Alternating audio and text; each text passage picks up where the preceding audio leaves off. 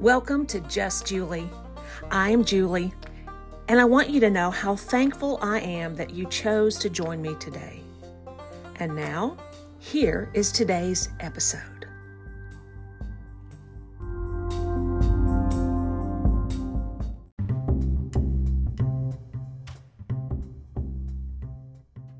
Today's podcast is going to be about something that can be controversial.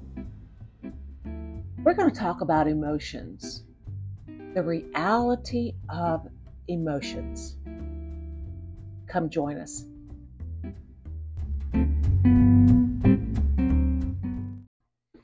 Thank you for joining me today on Just Julie, and I want to talk with you about emotions. And the reason I felt such the need to do this is because there are people out in this world who suppress those emotions, who believe that emotions are not necessary to live a healthy and beneficial life, to even give the idea that God doesn't even want us to express emotions, which I find to be very contradictory when I read the Bible. Because your emotions and my emotions were created by God. What we do with those emotions, ah, there's where we have to figure it out and see how we are going to try to balance it out and not be from one extreme to the other.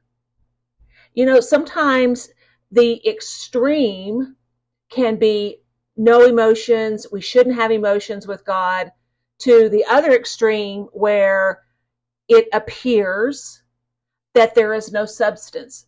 Who defines that? I don't want to be the judge of that because each person is responsible for their, their own actions and reactions and behaviors. However, I do think we need to look at the emotions that God has given us. If we think about the scripture that says, Love the Lord your God with all your heart and your soul and your mind. And your mind. Well, your mind is composed of cognitive, emotional, knowledge, and wisdom. The, the gut response of how to respond to things. So I have to figure out a way to love. And how do I do that? How do I have to figure out a way to be angry? How do I figure out a way to be sad? How do I, you see what I'm saying? When we show up on the planet, we show up crying, most of us do. And as we grow, our emotions start to kick in, and then we see, you know, the smile, you know, the first time you ever saw your child smile, you're like, well, how did they know how to do that? How, how did they know how to, to respond with a smile that says, I like this. This makes me happy. Hello? That's a God given response. He created us in His image. It is a natural, instinctive, it just comes with who we are that we have emotions that we want something when we want it. That's why babies cry. Um, where we want to be cuddled when we're little. And hopefully we continue wanting that as we become an adult.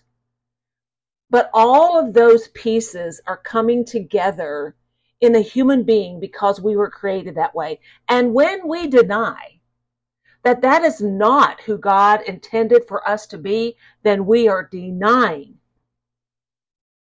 God Himself for creating us in a way that honestly, sometimes people just can't handle it. And here is why because they have not dealt with their own stuff. There have been wounds in their life, there has been betrayal in their life, there has been some kind of sadness in their life, there has been something that perhaps they have done that they've never brought to the front and dealt with it. So, what's the easiest thing to do? Just slap it on down because I don't want to deal with that. The American Psychological Association, they define emotions this way. A complex experience of consciousness, bodily sensation, and behaviors that reflect the personal significance of a thing, an event, or in a state of affairs. That seems like a lot of words, right? But the bottom line is it is a response to a thing, an event, or a state of affairs. And that response could be something that you do or not do. For example, when children, especially in orphanages, especially as infants, when they are put in those orphanages where there are very few caregivers. And as babies do, they cry to be held, they cry to be seen, they cry to be fed, they cry when they need changed. And if they continue crying and crying and crying and no one responds, you know what happens? Flat.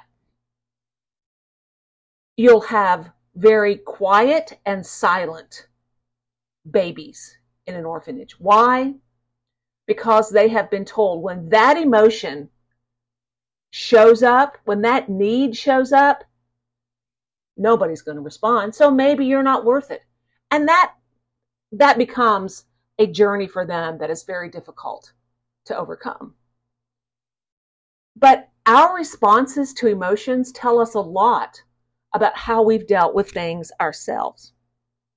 I liked this particular definition is that emotions are language of the soul. The Bible is very clear about that. It talks about joy. And let me say this that joy and happy are not the same thing. Happy responds to an event. Happy responds to something that has come along in your way and it may last for a little while. That's happy. Joy Joy can get you through lots of stuff. Joy can get you through good times, bad times.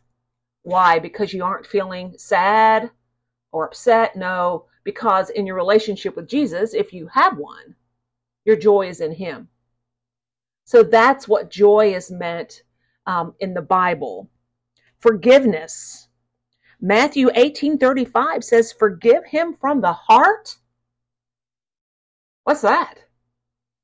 Forgiven from the heart, that's an emotional response. Love. In 1 Peter 1:22, it talks about love from a pure heart. It talks about in Romans 12 verse 10 brotherly affection. Ah, there's more emotion. Who knew? Fear is in the Bible. Peace is in the Bible our bodies respond to emotions. Physically, they respond to emotions. It could be in pupil dilation, it could be in brain activity, it could be heart rate, and it could be facial expressions. All of that, all of that created by God. There are six basic emotions there's anger, fear, disgust, happiness, surprise, and sadness. But I really like to narrow that down to four mad, sad, glad, and scared. Those are typically easy to remember. So let's first talk about mad, anger, and what kind of emotions and signs and behaviors. Anger is annoyed, enraged, frustrating, frustrated, irate, irritated. Bad. And the signs and behaviors of that are aggression and arguing and blaming and clenching of fists, feeling hot. There's your bodily response right there. Increased heart rate. There you go. Raising your voice, yelling, staring, a stern, harsh tone, trembling, or using insults. Anger and the behaviors that follow anger. Let's look at anxiety. Anxiety is like dread or fear or jittery, nervous, scared, timid, uneasy, worried. Behaviors, avoidance, everything becomes a catastrophe, crying, you can't concentrate, your stomach's hurting, you have headaches, you're irritable, your muscles are tight, you're biting your nails, you're pacing, your heart is racing, your thoughts are racing. You keep mulling stuff over in your head over and over and over. You're you get short of breath. You're sweating. Maybe you're tapping your foot or or your leg is moving all of the time. Trembling. How about happiness? Happiness is you're cheerful, content, excited, glad, joyful, pleased, satisfied. Even the way you talk about is different, isn't it? And those signs are creative thinking and self care, feeling sociable, you're helpful, you have energy, you have motivation, you're laughing, you're more active, you're optimistic, you're playful, and you're smiling. Here's one. How about jealousy? Jealousy, you're bitter, you have contempt, you're envious, you're spiteful those behaviors and signs possessive, controlling, distrust, fear of abandonment, feelings of inadequacy, frustration, insecurity, making hurtful comments, making threats, and negative thinking. How about love? Love is affection and attachment. Love is closeness and compassion, desire, endearment, fondness, and tenderness. And those behaviors show up by caring for another person, commitment, desire for connection, wanting to protect, empathy, enjoying time together with other people, being vulnerable, being appreciative, being kind, physical affection, selflessness, and thinking often of someone else. Sadness. That's depressed or despair or disappointment. Maybe emptiness, grief, guilt, hopelessness, lonely, shame. And those behaviors look like apathy and changes in your eating habits or crying and fatigue and you can't concentrate and you don't want to do anything and you're irritable and you just lose interest in activities. You think negatively. You think negatively about self care. Those negative responses to taking care of yourself. Poor self esteem.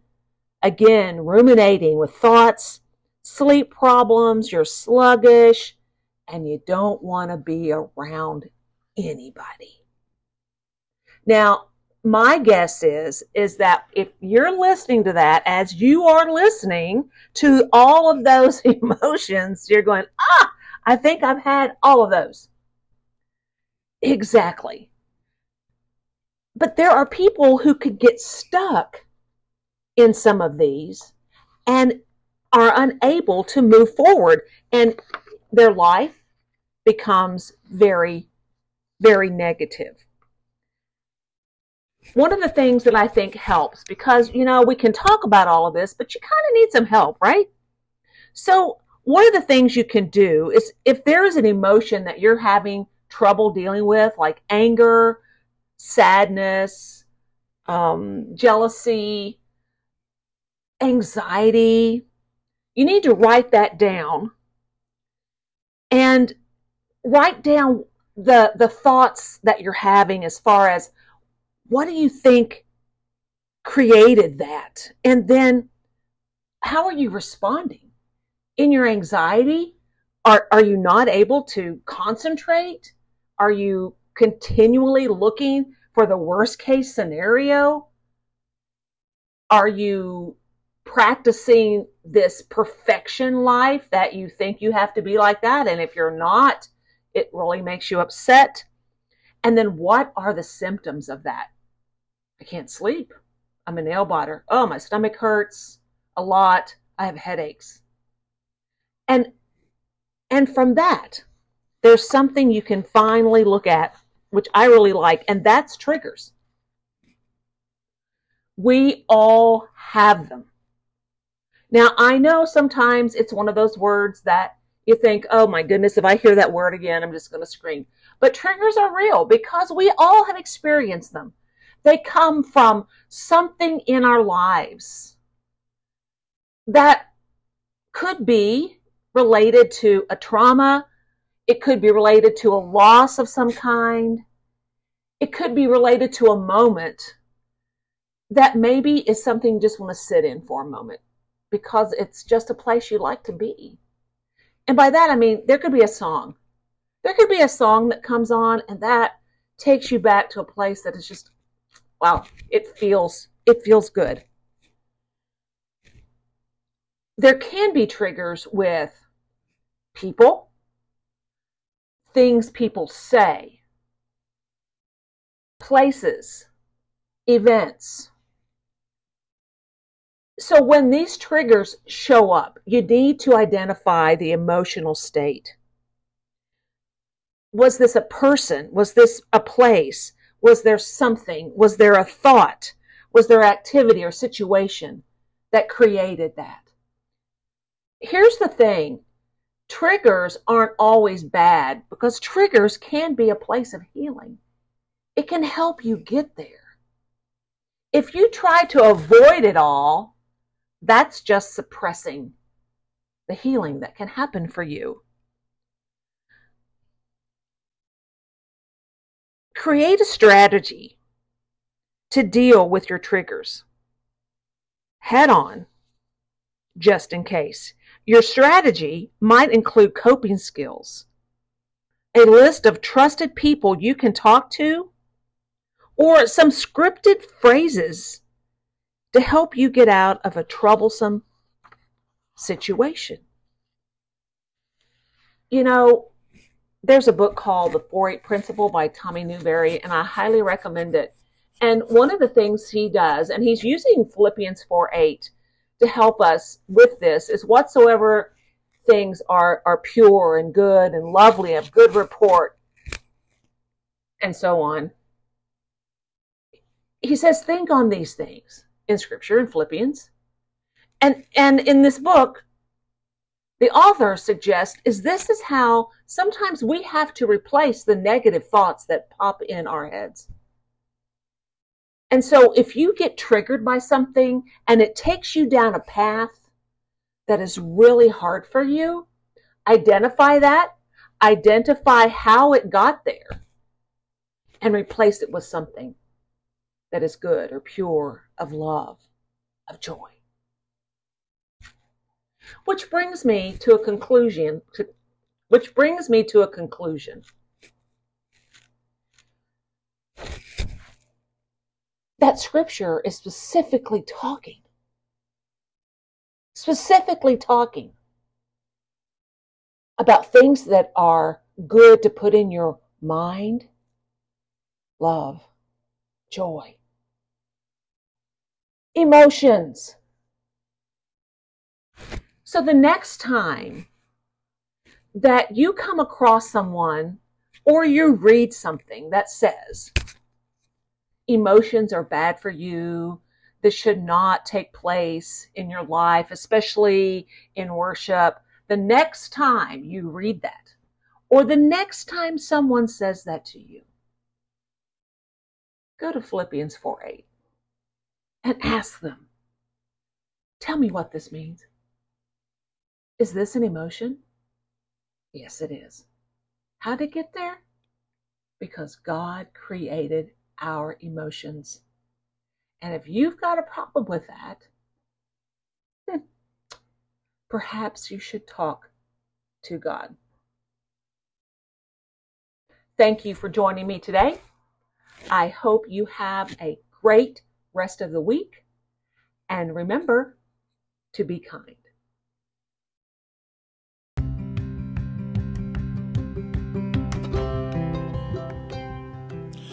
This podcast is brought to you by The Still Waters.